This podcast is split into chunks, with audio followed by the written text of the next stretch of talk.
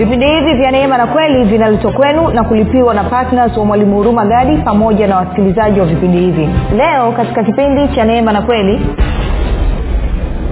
mafarisayo walikuwa wanaona kwamba kula pasipo kunawa mikono ndio kunampa mtu unajisi. Bwana anasema kinachomtia mtu unajisi ni kile ambacho kimetoka moyoni kikapitia katika kinywa na anasema ni mawazo yaliyoko ndani ya moyo ambayo sasa yakatamkwa na maneno. Hayo ndio yanamtia mtu unajisi. Hivi una habari rafiki hujawahi kufanya kitu chochote bila kusema? Nikawa unalijua hilo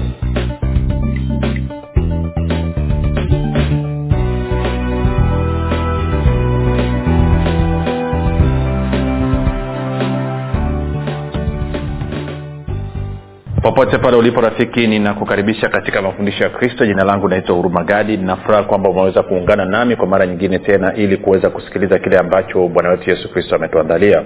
Kumbuka tu mafundisho ya kristo yanakuja kwako kila siku muda na wakati kama huu yakiwa na lengo la kujenga na kuimarisha imani yako wewe unayenisikiliza ili uweze kukua na kufika katika cheo cha kimo cha utimilifu wa kristo kwa lugha nyingine ufike mahali uweze kufikiri kama kristo uweze kuzungumza kama kristo na uweze kutenda kama kristo. Kufikiri kwako rafiki kuna mchango wa moja kwa moja katika kuamini kwako. Ukifikiri vibaya utaamini vibaya. Ukifikiri vizuri utaamini vizuri. Hivyo basi fanya maamuzi ya kufikiri vizuri na kufikiri vizuri ni kufikiri kama kristo na ili uweze kufikiri kama kristo huna budi kuwa mwanafunzi wa kristo.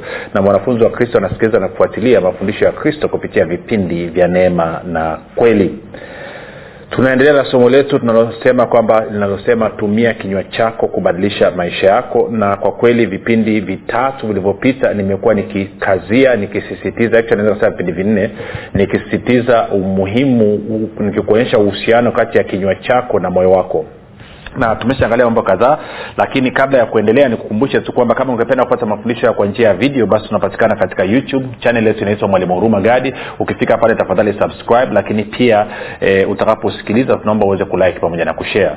Na na kama ungependa kupata mafundisho kwa njia ya sauti basi tunapatikana katika google podcast katika apple podcast na katika spotify. Ukifika pale tafadhali uh, subscribe lakini pia tunaomba uweze uweze ku share na watu wengine. Nako pia tunapatikana kwa jina la mwalimu huruma gari kama na kama ungependa kupata mafundisho hayo kwa njia ya whatsapp ama telegram basi kuna grupu linaitwa mwanafunzi wa kristo.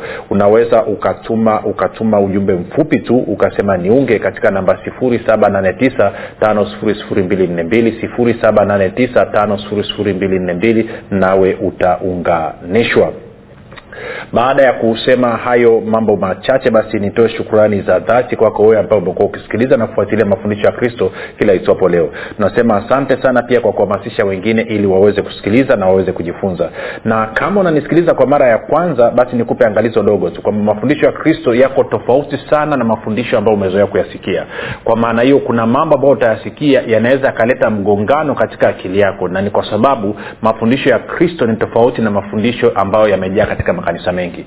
Kwenye mafundisho ya kristo tumejikita kufundisha mtu jinsi ambayo anafanana na kristo. Kwenye makanisa mengi mafundisho yaliofundishwa watu wanafundishwa na kuelezwa bado wanafanana na adamu na hiyo ndio tofauti kubwa. Kwao naomba nipe siku tatu mfululizo unisikilize alafu uh, naamini kabisa roho mtakatifu ataweza kushughulika na wewe na kufungua macho ya moyo wako ili uweze kuona kile ambacho kristo anataka ukione. Baada ya kusema hayo nitoe shukurani za dhati kwako wewe ambao umekuwa ukifanya maombi kwa ajili ya wasikilizaji wa vipindi vya neema na kweli kwa ajili ya kwangu mii pamoja na, na timu yangu asante sana kwa maombi yako. Maombi yako yanaleta tofauti kubwa sana. Usichoke wala usiache. Kumbuka tu unapoomba omba ukitumia waefeso mlango wa kwanza mstari wa kumi na saba hadi wa ishirina tatu na wakolosai mlango wa kwanza mstari wa tisa hadi wa kumi na moja. Pia usisahau kumwomba baba kwa njia ya malaika pamoja na roho mtakatifu aweze kuwakutanisha watu na mafundisho ya kristo kupitia vipindi vya neema na kweli. Na mwisho nitoe shukurani za dhati kwako wewe ambaye umekuwa uki, ambaye umefanya maamuzi ya kuwa patna wa vipindi vya neema na kweli. Kwa mapato yako unachangia gharama ya injili kusonga mbele unasema kwamba nataka neno hili liwafikie watu wengi zaidi. Nataka kweli iwafikie watu wengi zaidi. Nasema asante sana kwa kujitoa kwako. Hakika maisha ya watu yanabadilika tunafikia watu wengi zaidi. Kazi ya kristo inasonga mbele. Kwa hiyo mungu aendelee kuzidisha neema yake pamoja na baraka yake katika maisha yako. Na kama unanisikiliza hujafanya maamuzi ya kuwa patna vipindi vya neema na kweli basi nakushauri ufanye namna hiyo. Na wengine wanasema labda mwalimu mi sitaki kuwa patna okay nikusii basi. Kama umekuwa ni mwanafunzi wa kristo na unasikiliza mafundisho ya kristo kila siku kila siku kwa muda wa siku thelathini nzima. Unaonaje basi unapofika mwisho wa mwezi ukaamua kumtolea mungu shukrani ya kumshukuru kwa kile ambacho umekisikia? Ukamwambia mungu asante kwa kunifundisha asante kwa kunihudumia. Na kwa maana hiyo sadaka utakayoitoa itatuwezesha sisi kuendelea kupanua wigo wa vipindi vya redio kuweza kufikia watu wengine zaidi. Tuko sawasawa rafiki? Kwao naamini utaweza kulifanyia hilo kazi. Basi nataka tuendelee moja kwa moja na somo letu alafu tuweke mambo machache nikazie vya mwisho mwisho leo alafu tutapiga hatua kwenda kwenye awamu nyingine ya somo hili hili lakini kwa sababu ilikuwa nimepiga kambi sana kwenye swala la moyo na kinywa kwa sababu ni la muhimu. Sasa sikia hii. Kumbuka tuliona katika matayo kumi na mbili thelathini na nne bwana yesu anawambia mafarisayo enyi wazao wa nyoka mwawezaje kunena mema ninyi wenyewe mkiwa waovu? Kwa maana kinywa cha mtu ya kinasema kina maana kinywa cha mtu hunena ya ujazayo moyo wake na nikakwambia kwamba bwana yesu anawambia mafarisayo anawashangaa kwamba hawawezi kunena jambo lolote lililo jema kwa sababu ndani ya mioyo yao kilichojaa ni tofauti na kinachotoka katika midomo yao. Na tukaanza kuangalia jana tukaona kwamba mafarisayo walikuwa ni wanafunzi wa musa. Yohana ile ukisoma eh, injili ya yohana mlango wa tisa nadhani ukaanza mstari ule wa kumi na tatu mpaka kumi na nne alafu ukaruka ukaenda ule mstari wa ishiri na nane. Lakini pia tukaona kwamba katika matendo ya mitume kumi na tano mstari wa tano hawa mafarisayo wanatetea na kulazimisha watu washike torati ya musa. Kwao sasa tukaja kwenye matayo kumi na tano. Kwao nataka tuende pale sasa tuangalie. Tukaona kwamba kilichokuwa kimejaa ndani ya mafarisayo ni mapokeo. Angalia matayo kumi na tano mstari ule wa kwanza hadi wa pili ndipo mafarisayo na waandishi toka yerusalemu walipomwendea yesu wakisema mbona wanafunzi wako huyaalifu mapokeo ya wazee kwa maana hawanawi mikono walapo chakula? Akajibu akawambia mbona ninyi nanyi huialifu amri ya mungu kwa ajili ya mapokeo yenu? Nikakwambia kwenye ule mstari wa sita bwana yesu anasema basi asiyemheshimu baba yake na mama yake anasema hivi mkalitangua neno la mungu kwa ajili ya mapokeo yenu. Nikakwambia kwamba mapokeo yanasababisha neno la mungu lisifanye kazi. Moja nikupe mfano mwingine ambao unaweza ukakushtua kidogo lakini una ukweli. Kwa mfano tuje kwenye matumizi ya jina la yesu. Tuje kwenye matumizi ya jina la yesu. Bwana yesu amesema wazi kabisa katika eh, marko kumi na sita eh, ukianza ule mstari wa kumi na saba kwamba anasema yeye aniaminie mimi kwa jina langu. Atatoa pepo atanena kwa lugha mpya hata akiweka mikono ataweka mikono juu ya wagonjwa nao watapata afya. Akinywa kitu cha kuficha kitawadhuru kwa lugha nyingine bwana yesu ametupa jina lake ili tuweze kupata matokeo tunayotaka. Tunakwenda sawasawa sasa nikuulize swali. Kwa mfano umewahi kutumia jina la yesu kuombea mgonjwa ama kufukuza pepo alafu ikakugomea kama umewahi kuthubutu kufanyia kazi agizo la bwana wetu yesu kristo utafahamu kwamba yes wote mimi imeshawai kunitokea najua hata na wewe itakuwa imesha kutokea umetumia jina la yesu kufukuza pepo amegoma ama umetumia jina la yesu kuponya mgonjwa amegoma. Ndivyo ilivyokumba mi wakati naanza safari yangu na bwana yesu. Na kilichokuwa kinasababisha nisipate matokeo ni nini? Ni kwa sababu nilikuwa natumia jina la yesu katika hali ya mapokeo. Oh yeah.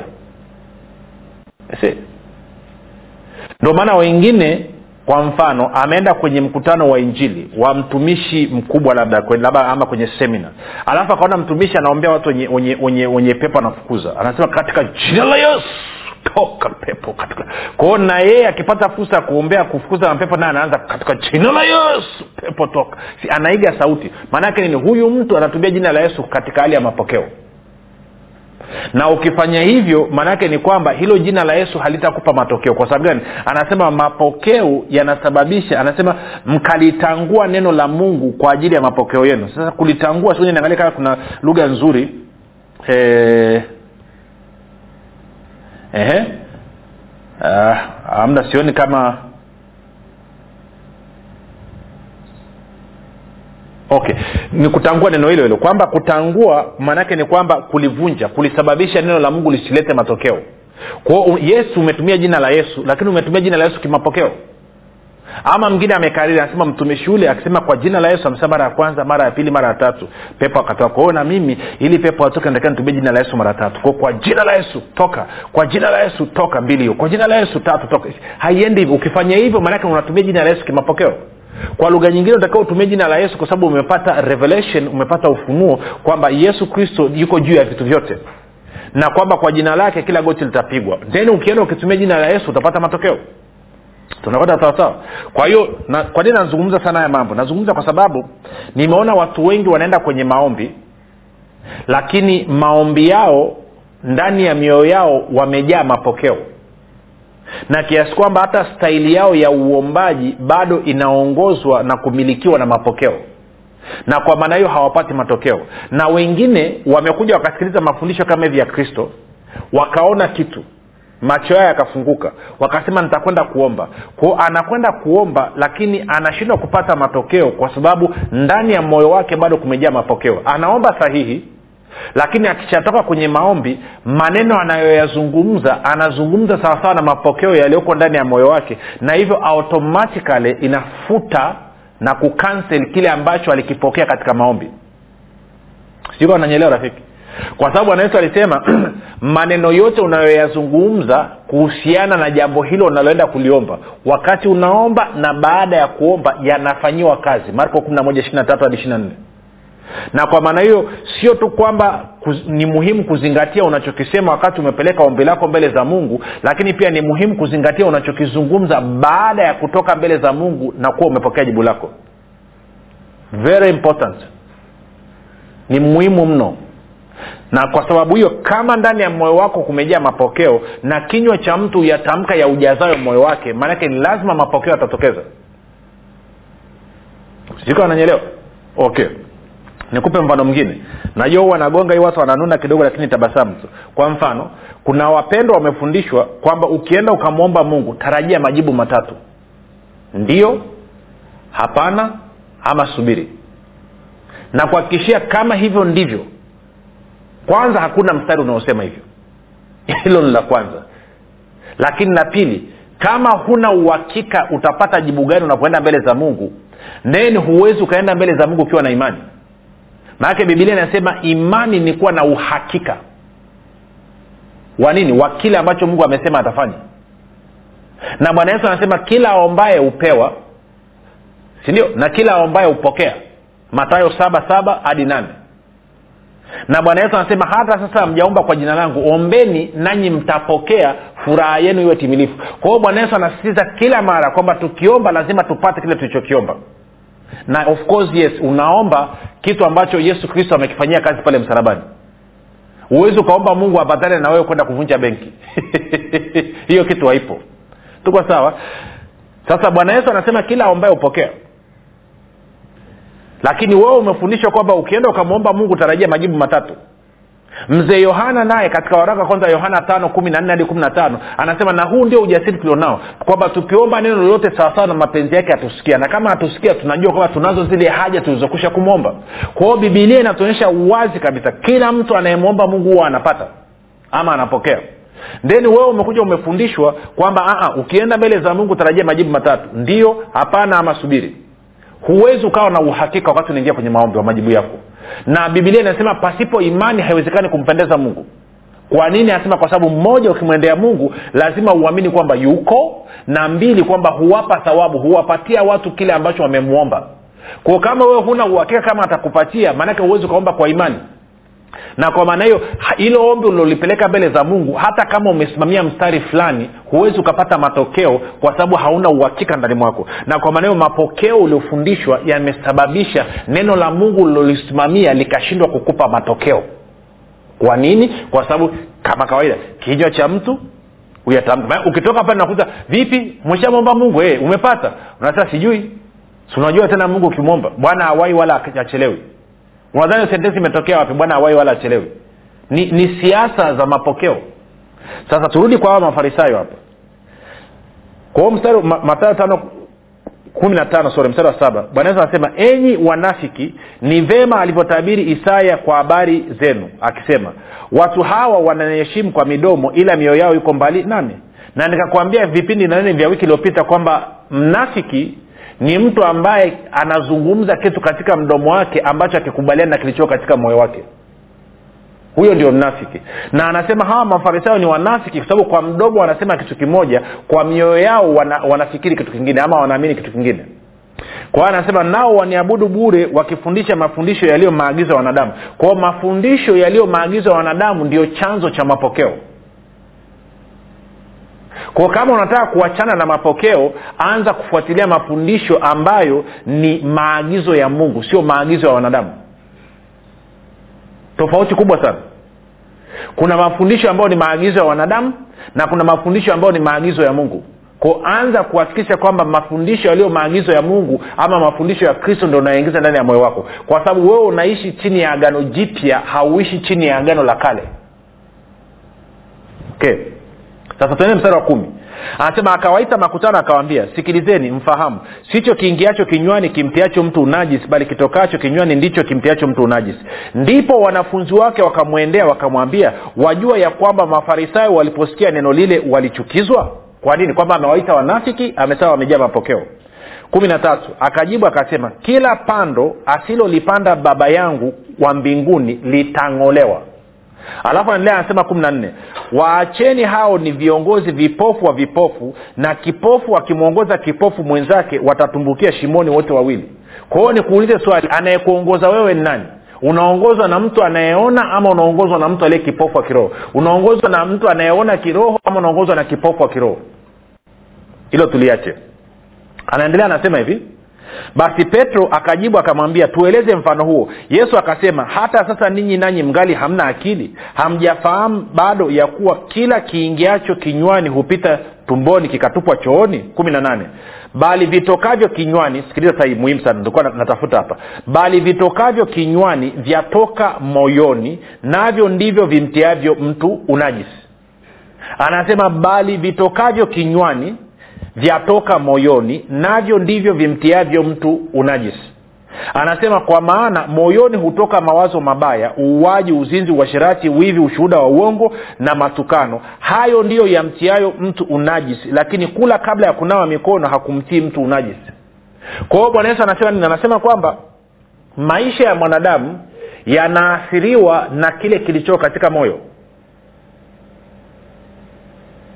mafarisayo walikuwa wanaona kwamba kula pasipo kunawa mikono ndio kunampa mtu unajisi. Mwanaesi asema anasema kinachomtia mtu unajisi ni kile ambacho kimetoka moyoni kikapitia katika kinywa. Na anasema ni mawazo yaliyoko ndani ya moyo ambayo sasa yakatamkwa na maneno. Hayo ndio yanamtia mtu unajisi. Hivi una habari rafiki hujawahi kufanya kitu chochote bila kusema sijui kawa nalijua hilo. Ndo ananiambia ngoja niende nikaoge sasa hivi. Ngoja nitafute kitu cha kula. Ngoja nitafute kitu cha kunywa. Always kila kitu unachokifanya unakifanya kwa kuzungumza. Eidha umezungumza kwa mdomo wa nje ama umezungumza kwa mdomo wa ndani. Kwa sababu una midomo miwili. Una mdomo wa ndani kwenye moyo wako na una mdomo wa nje.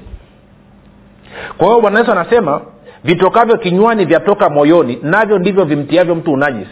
Kwa hiyo kwa lugha nyingine pia vitokavyo kinywani vyatoka moyoni na navyo ndivyo vinavyomfanya mtu apate utakaso.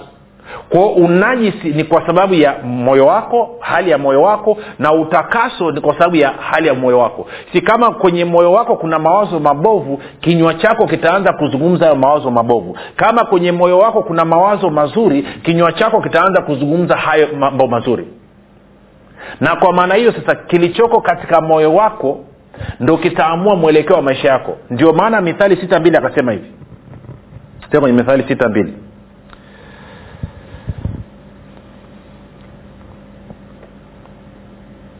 Mithali sita mbili. Anasema basi umetegwa kwa maneno ya kinywa chako umekamatwa kwa maneno ya kinywa chako. Sasa kumbuka bwana yesu anasema moyoni hutoka mawazo mabovu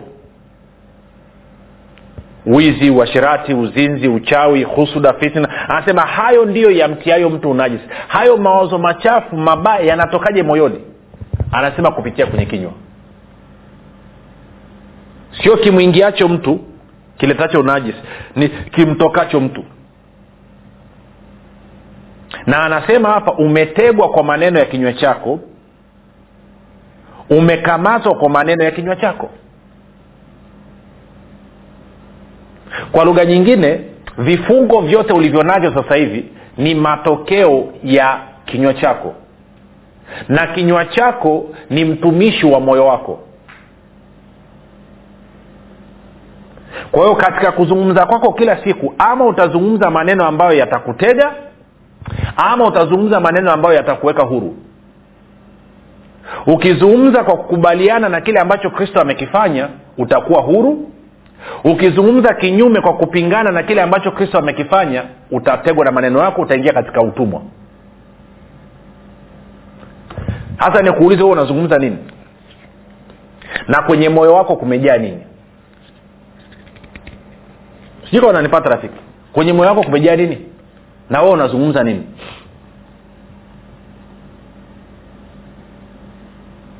Sasa kama kuna mawazo mabovu kama ambavyo bwana yesu ametueleza katika matao kumi na tano mstari wa kumi na nane na wa kumi na tisa kwamba kinachomtia mtu unajisi ni yale mawazo mabovu yaliyotoka moyoni kupitia kwenye kinywa. Then tunafanyaje sasa ili kwenye mioyo yasijae mawazo mabovu tena tuwe tuna mawazo mazuri? Hilo ndo swala la msingi ambalo tunatakiwa tuweze kulijibu. Tunatakiwa tuchukua hatua gani? Kwa sababu usitegemee kumbuka ambao tangalia kipindi kinachokuja lakini kugusie kidogo tu. Moyo wako ni shamba. Ndo marko nne inavyosema. Na kama moyo wako ni shamba shamba lolote likilimwa vizuri ukapitisha trekta ukalima vizuri alafu usipande kitu katika hilo shamba kitakachoota ni magugu kwa hiyo na wewe kwenye moyo wako kama haupandi neno la mungu kama haupandi maneno mazuri mambo mazuri unayoyataka ndani ya moyo wako maana yake ni dhahiri vitakavyoota ni vitu ambavyo wewe huvitaki. Ndio maana bwana yesu akasema angalia jinsi usikiavyo na angalia lile usikialo. Kwa nini? Kwa sababu kila unachokisikia kinakwenda katika moyo wako. Usipolinda moyo wako vitaingia vitu ambavyo hujavitaka sikuwa nachaa nachokizungumza lazima uwe makini unasikiliza nini? Kwa sababu unachokisikia kinakwenda kwenye moyo wako. Kikishakwenda kwenye moyo wako baadaye kitatoka kupitia kinywa chako. Na hicho kitu kitakuingiza katika utumwa ama kitakuingiza katika uhuru. Hicho kitu kitakuingiza katika unajisi ama kitakuingiza katika utakaso. Kwao wewe unasikiliza nini? Kwao shamba lako sasa hivi moyo wako sasa hivi umejaa kitu gani? Wengine wamejaa hofu kwa nini wamejaa hofu? Kwa sababu mambo waliyoyasikia na labda vitu walivyofundishwa vimeingiza hofu ndani mwao. Rafiki sijui kama umewai kugundua tangu umeanza kusikiliza vipindi vya neema na kweli mafundisho ya kristo ume, umegundua jinsi ambavyo umekuwa una ujasiri sasa hivi? Umegundua jinsi ambavyo unajiamini sasa hivi? Umegundua jinsi ambavyo una uhakika sasa hivi? Ya sisemi kwamba umekamilika maeneo yote lakini kuna hali ya hofu hali ya shaka hali ya kutokujiamini imeondoka. Sikananyala nachokizungumza moja nikwambie. Ndio maana tukaandika kitabu hichi. Nimepata ushuhuda wa ndugu mmoja sio mkristo wala sio mwamini. Ni mtu ana shughuli zake ana kazi zake ni mwanasheria mzuri tu tena mwandamizi katika taifa la tanzania. Kapelekewa kitabu hichi akakisoma. Akasema hichi kitabu kimenifundisha mambo mengi sana. Lakini zaidi ya yote nilikuwa naona mi ni mtu wa kukataliwa. Naona kwamba mungu anipendi naona kwamba mungu haniangalii. Naona kwamba mungu ananichukia. Kwa sababu ndivyo ambavyo nimekuwa nikiambiwa. Mpaka nikawa namwona kwamba yesu hana maana. Lakini nimesoma kitabu hiki hakika nina kiu nina shauku nataka kumjua huyu yesu. Nataka sasa kumjua huyu mungu. Hajaokoka bado anaeleza. Kwa hiyo akaomba appointment. Sasa nisikilize rafiki. Kama mtu baki ambaye hajaokoka amesoma kitabu hiki akakielewa na kimebadilisha maisha yake je wewe ulizaliwa mara ya pili sio tu kwamba ukasoma kuelewa yaliyoko humu lakini ukaanza kufanya ukiri kila siku ukiri ambao tumekutengenezea humu ndani ukaanza kuprogramu moyo wako ukaanza kubadilisha ukaanza kuondoa mawazo ambayo yako kinyume na kile ambacho kristo amekifanya ukaanza kuingiza mawazo yanayokubaliana na kristo. Kumbuka paulo amekwambia neno la kristo likae kwa wingi ndani ya moyo wako. Na hamna sehemu iliyo nzuri ya kuanza unasoma kwanza unapata ufahamu imani yako inajengeka alafu ukija ukipiga ukiri unapiga ukiri ukiwa umejaa imani then hayo maneno unayoyakiri yanaanza kuleta mabadiliko katika maisha yako. Kwa lugha nyingine unaanza kutumia kinywa chako kubadilisha maisha yako. Ndio maana kitabu kinaitwa nguvu ya ukiri badilisha maisha yako milele unasema mwalimu napigia kitabu debe kitabu sana. Yes sababu nimekiandika ndani pigia debe kitabu cha nani? Lakini nakipigia debe kwa sababu ni muhimu. Aliniambia mungu niandike. Roho mtakatifu akanyambia niandike. Hichi kitabu kila neno liloko hapa na kila karatasi na kila peji imejaa nguvu za roho mtakatifu. Kumejaa uzima. Haya ni maandiko ambayo yaliandikwa nikiwa katika hali ya maombi nikiwa katika hali ya udhibiti nikidhibitiwa na roho mtakatifu. Kwao kila neno nalolisoma hapa linapangua ngome linavunja mapokeo linaondoa vifungo ambavyo viko ndani ya watu trust me.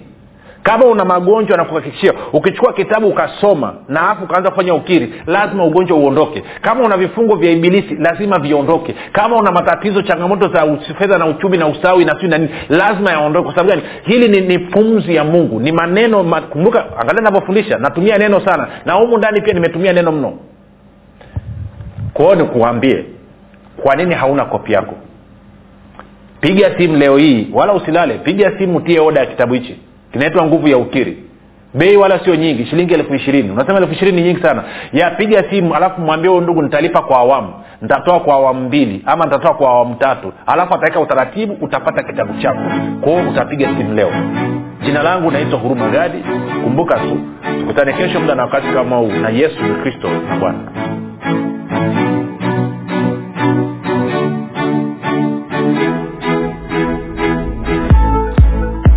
mwalimu gadi chini ya uongozi wa roho mtakatifu anakuletea kitabu kipya cha nguvu ya ukiri. Kitabu ambacho lazima kila mkristo awe na nakala. Kwa nini? Kwa sababu nguvu ya ukiri ni kitabu pekee ambacho kinafundisha kwa kujenga na kuimarisha imani yako ili wewe kama mkristo uweze kutumia maneno yako kushirikiana na roho mtakatifu pamoja na malaika kuhakikisha mapenzi ya mungu yanatimia katika maisha yako familia yako na kazi za mikono yako. Na wakati huo kukupatia ushindi na ulinzi kupitia maneno yako. Maneno ambayo yatasababisha ibilisi majini mizimu pepo wachafu pamoja na wachawi kukuogopa na kukaa mbali na maisha yako familia yako na kazi za mikono yako. Unangoja nini? Badilisha maisha yako milele kwa kupata nakala yako sasa. Kwa sadaka yako ya upendo shilingi elfu ishirini tu. Kwa kupiga simu namba 7645242 au 7895242 au 6735242 nitarudia. 7645242 au 7895242 au 6735242